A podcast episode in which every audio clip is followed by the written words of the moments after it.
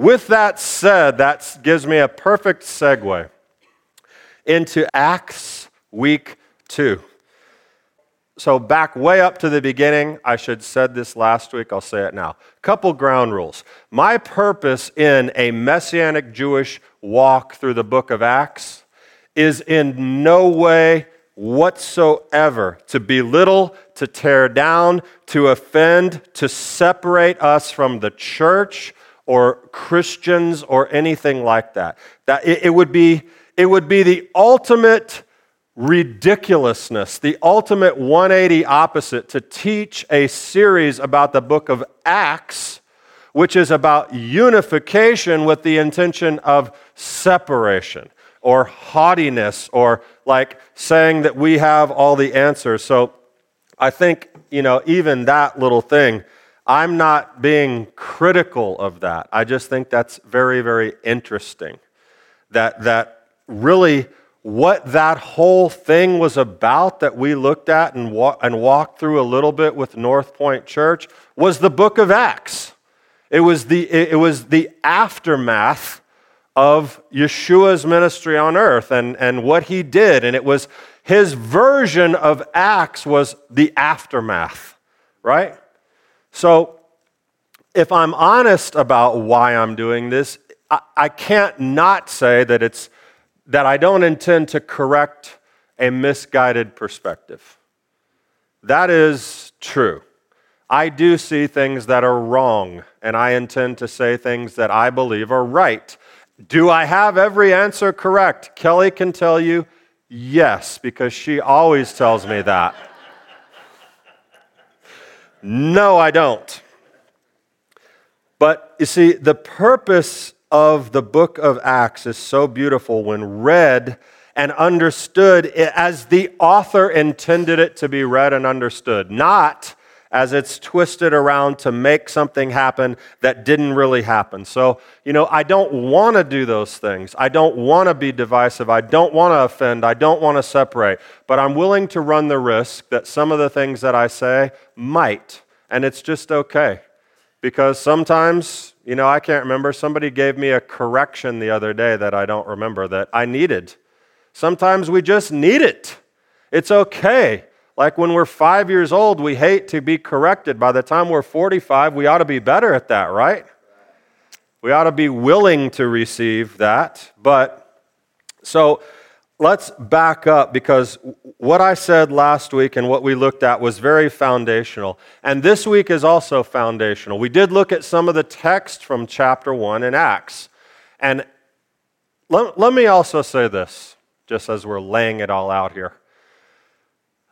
My intention with this type of teaching, which I don't do, like as I said last week, I've never really done this. I'm a I'm a topical teacher. Like, I like to find some application in life in the Torah and do something funny with it. And that's one of the reasons that I love Jonathan Sacks, is because I find so much of his stuff relates that way. But to go through a book and just look at lines of scripture and talk about them is not something that I've done or I've found that I'm comfortable doing because it's very, very different for me. And what I want to do is complicate everything like and just say okay well this is this says this but it could mean this and it also could mean this and if you read this commentary it would say this and like by the end of it i've got like three points that are taking up 45 pages of notes. That's not what we need to do here. That's not what i need to do. However you're going to have to give me a little bit of time to settle into this new groove and figure out how we're going to best navigate this because I think it's important for us, and selfishly, it's important for me to be able to teach this way in a better, more informed, more powerful way to have you walk away with something important. So that's my little disclaimer. Last week, the starting point. The continuation of the message of Luke in his gospel, which was centered on what? What did Yeshua spend 40 days teaching about? What were they supposed to go out and teach about? The kingdom of heaven. That was the starting point. Now, I saw this movie one time, several times actually, back from the 80s with John Candy and Steve Martin. It was called Planes, Trains, and Automobiles. Anyone ever see that movie? One of my favorite scenes is when John Candy tells these just stories upon stories upon stories and he goes on and on anyone ever had a conversation like that with someone he goes on and on and on and on and on and finally steve martin looks at him and says i don't remember the quote but it's something like this please please when you tell a story do your audience a favor have a point. And so I want to translate that to say Luke had a point, but he also had a purpose. And they're actually, they sound similar. And I'm going to use a lot of alliteration with the letter P, I think, because Peter and Paul are main characters, and points and purpose, and we're going to do that a lot. So uh, here is the supposed purpose for many mainstream Protestant and, and Catholic uh, uh, opinions of the book. The purpose of Acts is to begin one thing and end another. It is to stop something and say, this stopped and this began. Side note, what began is dramatically different and much better. What is that thing that began? The birth of something. In all your little commentary, like your paragraph titles and your divided Bibles, when we come to Acts 2, it usually will say something as a headliner there the birth of the church.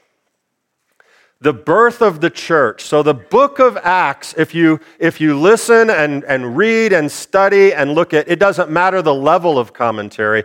Acts is a book supposedly about the birth of the church. It's a foregone conclusion that Luke is writing to communicate that something new has come. And that new thing is the church. Israel, replaced by Yeshua followers, is no longer, it is now the church. And we have a very, very common theological term that this, this is the beginning of what is called supersessionism, right? Everybody know that term? Supersessionism, aka replacement theology. Okay, so the new thing is better than the old, and as a matter of fact, it's so much better and so much newer and so much more awesome that it just replaced the old. And Luke is writing that way. That, that, that, Luke's purpose was to say, the old has passed away and it's not coming back, and I don't have anything to do with it, and you shouldn't either, because here's how it goes. Will it surprise you to know that I disagree with that conclusion? There are four purposes that Luke had in writing the book of Acts. First of all, is the pairing Two is the promise. Three is the players. And four is the power. The pairing, the promise, the players, and the power. We're going to look at two of those because they don't even make sense at this point to you. Those are just more alliteration with the letter P. The first purpose of the book of Acts, the pairing. And this is the most obvious the most obvious part of this.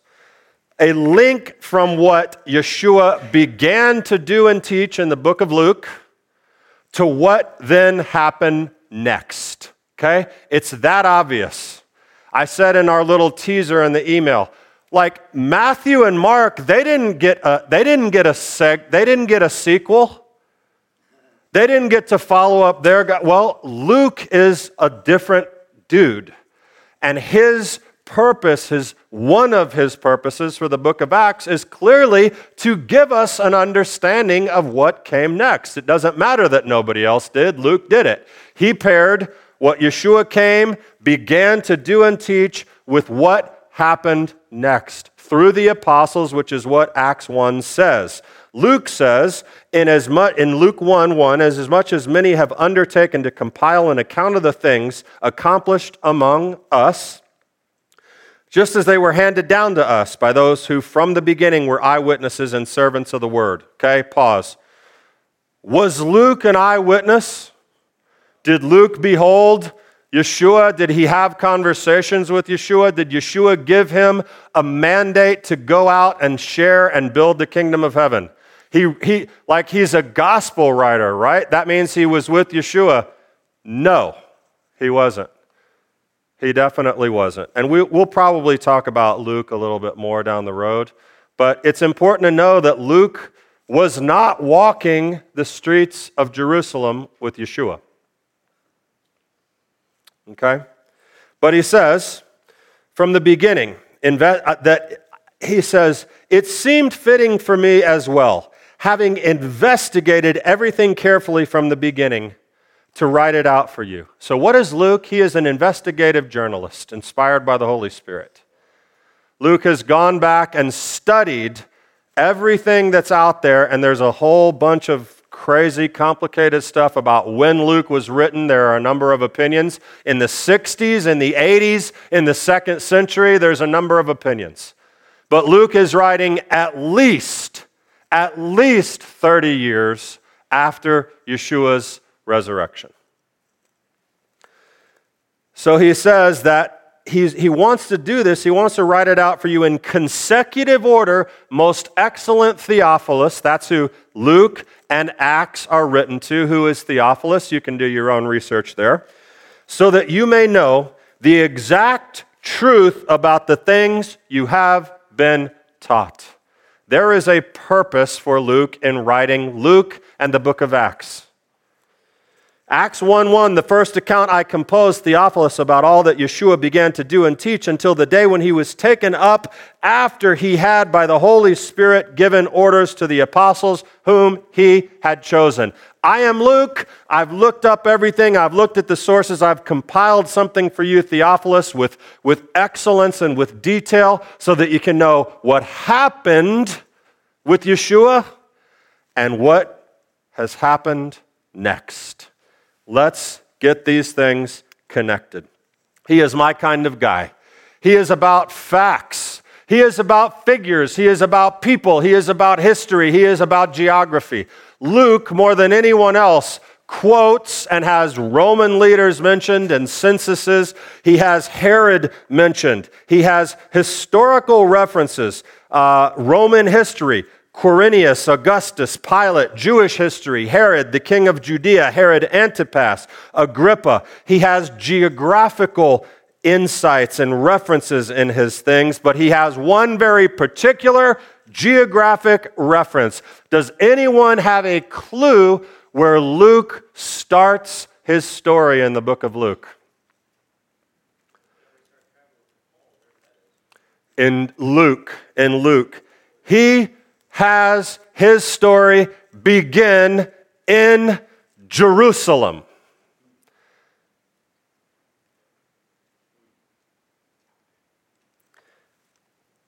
You know why? Because Jerusalem matters a whole lot. Everything that was going to happen with Yeshua headed toward Jerusalem. And Luke makes it very, very, very clear. Everything that happens after that starts in Jerusalem and heads out. But Jerusalem is the center. That's important. That's important. It's vitally important. He says in Luke 24, This is what is written The Messiah will suffer and rise from the dead on the third day, and repentance for the forgiveness of sins will be preached in his name to all nations, beginning at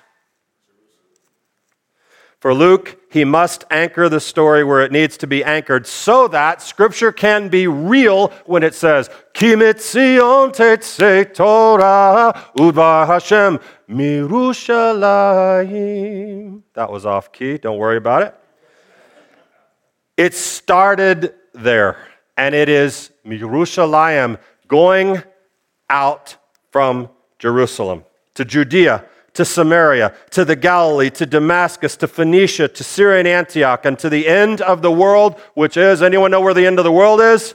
Rome.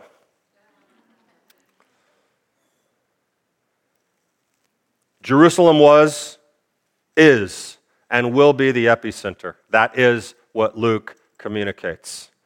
That is part of the pairing. But what he, what he has done here in this pairing, in the words of uh, a Dahl, Luke is recording the continuation of biblical history. It is a radically important book and a radically important pur- purpose. And it is a common sense pairing as well. Imagine Imagine reading Paul's letters without the book of Acts. Imagine, like, who is this guy? What is he saying? How, how, did he get in this story? And what about these Goyim? What about these Gentiles? Like, what's he talking about? How'd they get in here? Who, who let the Gentiles in? Who, who, who? Right?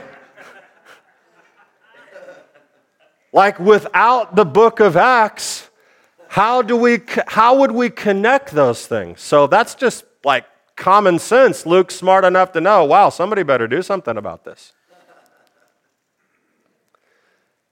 it's particularly important for us as luke has done a marvelous job of letting us see the continued Jewishness, the authentic Jewish foundation of our faith, Yeshua and the kingdom, Peter and Gentile inclusion, Paul the Pharisee. Luke is writing an apologetic, actually, not saying, I'm sorry. He's writing a defense of, for Theophilus and for all of us. He's giving a reason to believe all the things based on what I have heard about, researched, and now have seen because Luke saw some of these things. And we'll talk about Luke and Paul. Luke traveling with Paul, Luke having seen life with Paul. And that's one of our next week's purposes that we'll talk about when we look at the players in the book of Acts as one of Luke's purposes. But he is writing this apologetic, a foundation of the faith, of what that Yeshua said this was going to happen. And check it out, Theophilus, and check it out, Claudius, and check it out, Yehuda, whoever you are, Jew or Gentile, here's the record of what happened. It started in Jerusalem. It was a Jewish story. And just as Yeshua said, look how it happened. So he's giving us this connector. And he intends that to pass on to the post apostolic age. That is, the witnesses of Yeshua have, many of them have gone now. I mean, there were 500. Paul says Yeshua appeared to as many as 500 witnesses. Paul says some of them are asleep. Well, this is a lot several years later, you know, there's still some around. But Luke is intent on making sure that this story does not get lost or confused. How sad. How sad, how confused it is.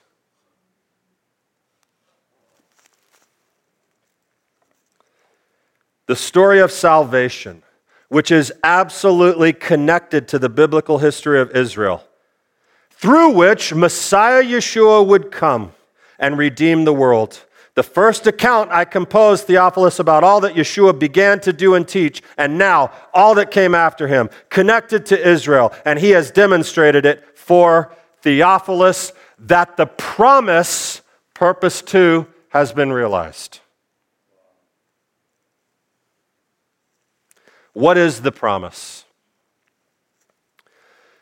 Probably this is the the fundamental of four purposes that Luke has. The promise is the, the, the, the, that the Bible is real, that God's word is real, that Yeshua is real, and here's why 37 quotes from the Old Testament for Luke in the book of Acts. The story started a long, long time ago. It wasn't something that he made up. It wasn't something that Yeshua made up. 37 references and many other little snippets of things that are found in the Old, in the Old Testament. And it is written, and different things like this that you find. That's not one of them, but I, I didn't make my notes good there. 37 quotes in Acts, phrases, allusions. Abraham, Isaac, Jacob, David, Moses, the Psalms, the stories, the heroes of the Old Testament are all a part of the book of Acts, mainly where? In the first 10 to 15 chapters. Why? Who was he talking to in the first mainly 10 to 15 chapters? The Jews. And he wants to make the promise easily seen. All of our heroes, all of our heroes testified to this. Paul does not quote that much Torah. I think there's like two or three quotes from 15 on. Why? Who's Paul talking to? Idol worshippers, former, former. They're not at the place where they know what Torah is, and they're not really that interested in what the promises in the Torah were, actually. But that's why Acts 15, so these, these brilliant men of the Jerusalem council said, hey, let's not put all of the Torah on them. Let's just give them these four things, and they'll learn more about the Torah in where? Synagogue. Okay, but that's a side note.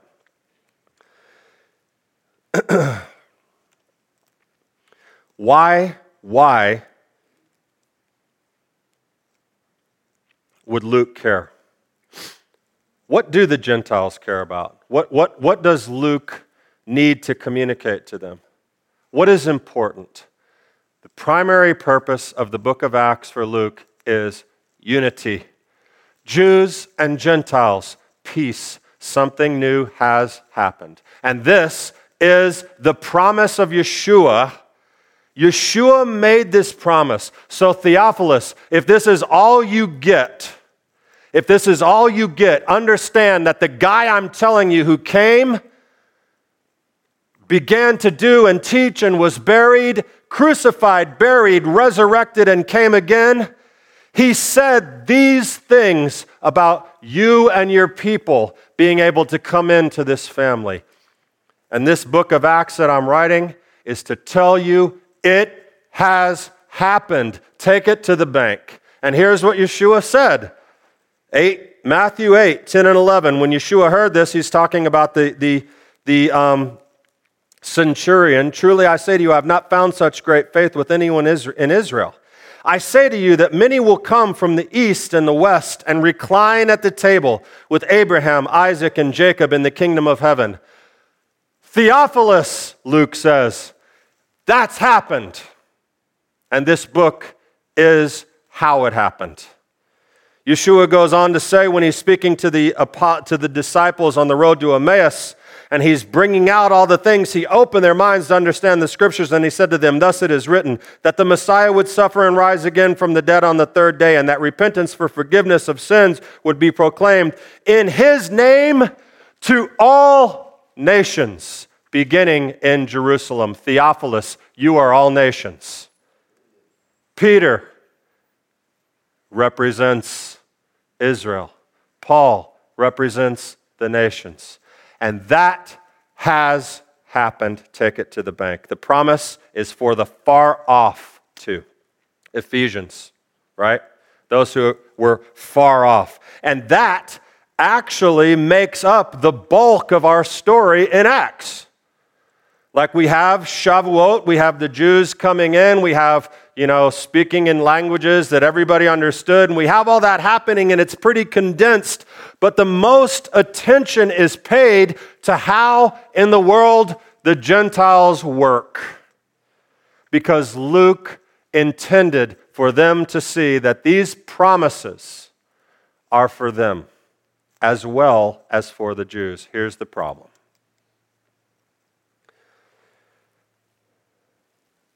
supersessionism has done away with the part that was good for the Jews. And that's what we said at the beginning that the promise no longer includes them.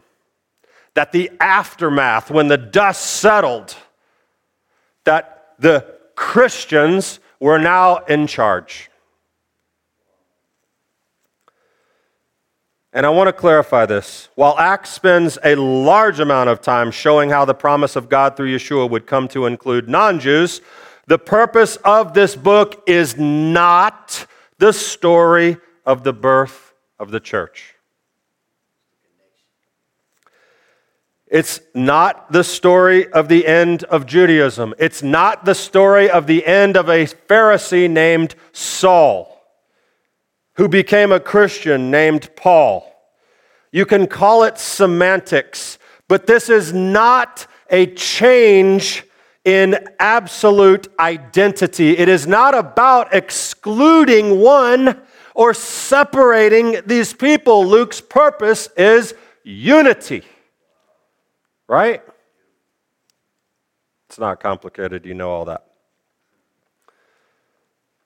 Unity is the promise, fellow heirs, shared inheritance. And I think if we look at those purposes, the promise is the most important thing that Luke wants to communicate in purpose. Joseph Shulam, who did a great commentary, I don't even know, 1,800 pages, Jewish commentary on the book of Acts, he says this Acts has traditionally been used as proof that God has abandoned the Jews and turned to the Gentiles.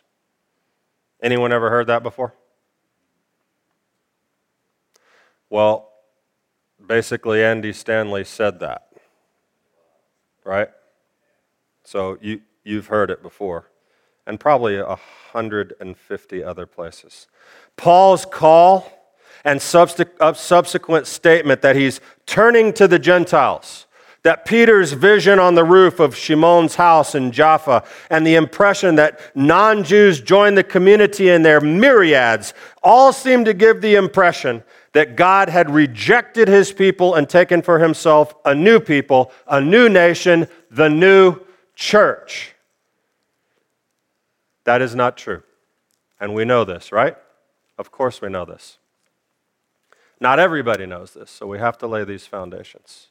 And even if you do know them, sometimes we have to re, re, relay those foundations. It is absolutely the most fundamental error to imagine that the book of Acts means that. And we can see from some recent messages and from a whole world that exists, a, a, a, community of God that is built on the idea that they've replaced Israel supersessionism replacement theology at best.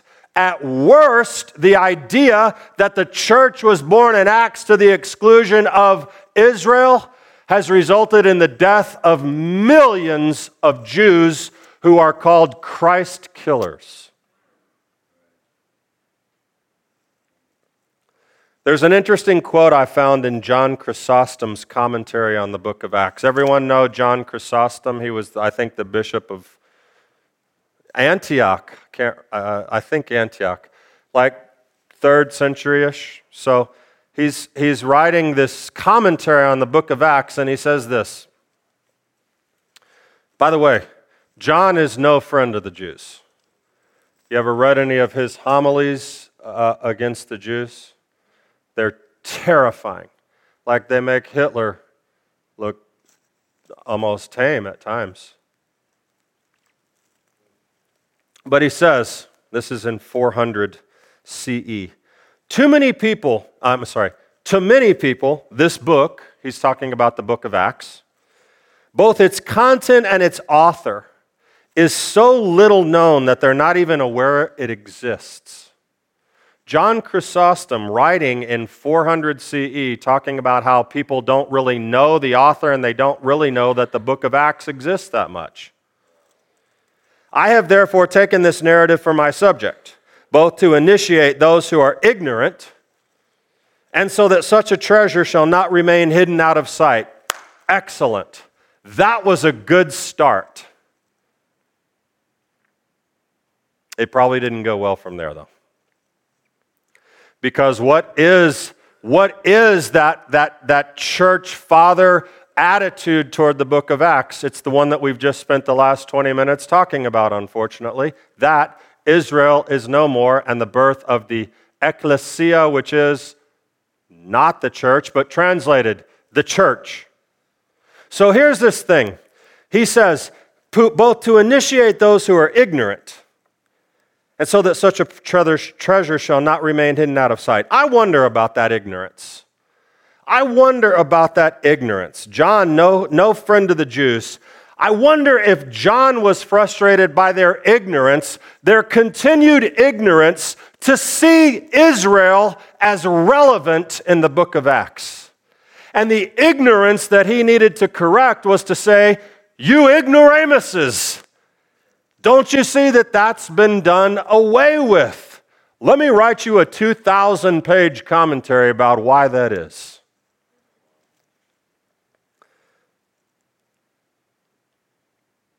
that the Jews and the Gentiles were not united by the reality of this promise. And Peter ate bats and frogs on the roof and said, Do away with Torah. And Paul stopped caring about the Jews and became a Gentile. Or did John Chrysostom actually correct their ignorance and help to pass on to this current age this perspective of Acts that is so incredibly wrong. To change Acts from the birth of the body, the one new man, into the birth of the church. And here's a quote from Shulam that I like. On a non theological note, one needs to ask if Acts was the birth of the church, which church? The second century church, riddled with heresy? The third century church, riddled with uh, groping in the darkness. The fourth century church, fueled by anti Semitism and political manipulation. And this one's a little, little bit of a dig, but it's a quote. Or the contemporary church, riddled with financial corruption and dominated by showbiz ministry. God has chosen no Christian denomination to take the place of the Jewish people who have come from Abraham's seed and carry the name of God's elect nation until this day. On theological grounds, it is incumbent upon us to examine Scripture and see whether the setting of Acts supports the doctrine known as supersessionism or replacement theology. The answer is lo. Lo.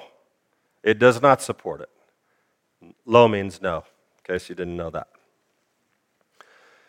There's something very interesting that happens in the book of Acts. Luke uses the word ecclesia. He, he, that, that term is in the book 23 times. It's not in his. Do you know how many times it's in his gospel? So, the story of when Yeshua is on earth and he's building the community of disciples and he's sharing on and passing, go and build the kingdom of heaven and, and do all this. You know how many times Luke uses the word ecclesia to describe that in his gospel? Zero times. But in the book of Acts, that word becomes something. But not until chapter 5. Don't tell me I didn't bring my Bible again. I brought a Bible. Not until chapter 5 does Luke then begin to use this word ecclesia. How is the word ecclesia translated in your Bibles in the book of Acts? Church. Right? And, and so, first and foremost, people say, man, I just don't understand it. I, I don't get it. I don't see why the Jews just don't come flocking in the doors. Why don't they get it? Why don't they see? What's that? Yeah. It, there, it's, it's community and congregation, but primarily, I think we can agree, church is the term. Now, church is fine if, if church means a, a, we know what a church is, right? What it's supposed to be a community of people gathered together, worshiping God. That's a very simplistic definition.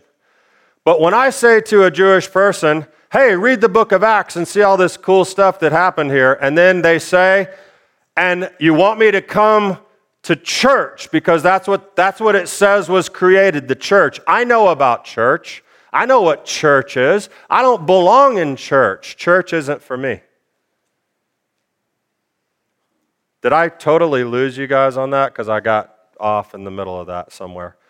My, that was something else anyway. Scratch it, strike it from the record. In Acts 5, when we begin to see this, or not after Acts 4, I want to I want to point out though what happens when I tell you that Luke's purpose is unity, confirmation of the promise. Acts 4 ends with this paragraph.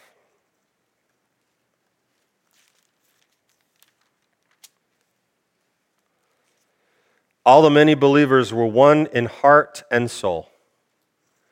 And no one claimed any of his possessions for himself, but everyone shared everything he had. With great power, the emissaries continued testifying to the resurrection of the Lord Yeshua, and they were all held in high regard. No one among them was poor, since those owned lands, those who owned lands or houses sold them and turned over the proceeds to the emissaries to distribute according to his need. This is the ecclesia. At this point, there really aren't any Gentiles there yet.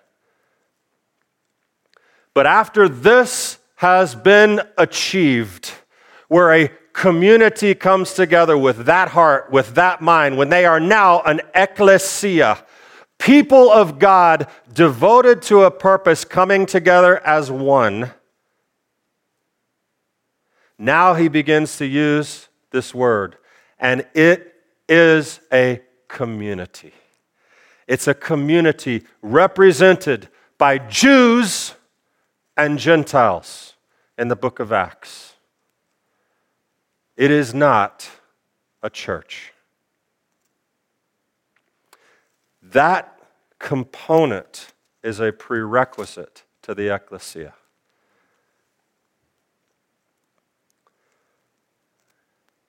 And we've We've lost that to some degree.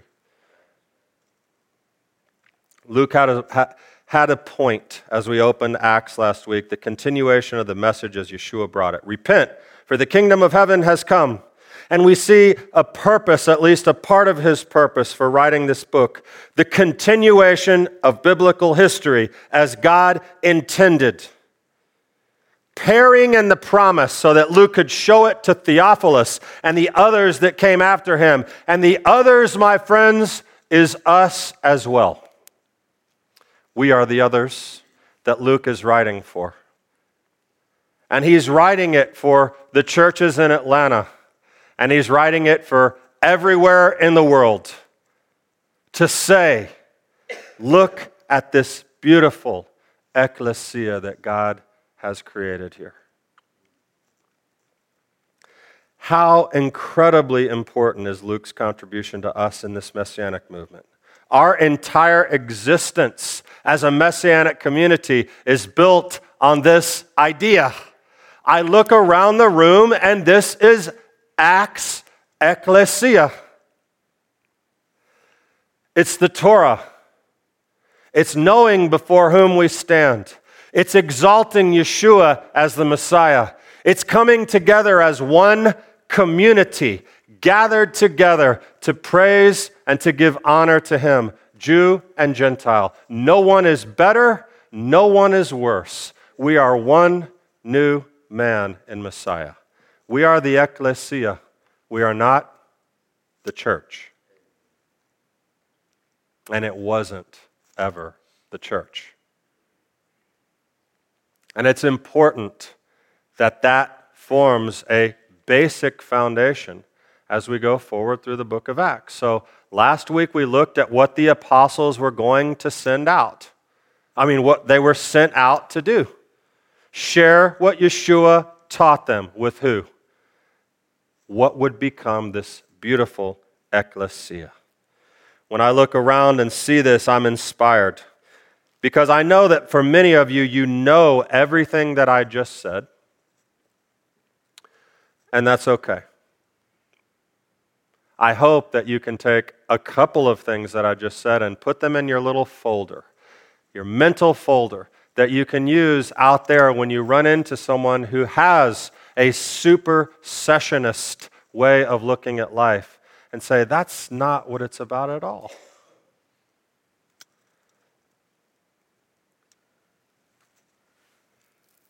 I can only imagine, as I said last week, can you imagine a world where everyone was, was repenting for the kingdom had drawn near?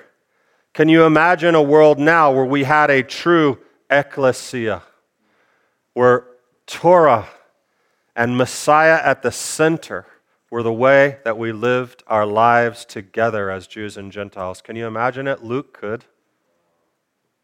The apostles could, Yeshua could, Hashem could. And I can imagine it. And I believe we'll see it. I believe we'll see that when Yeshua comes and establishes the perfect ecclesia. Amen. Shabbat Shalom.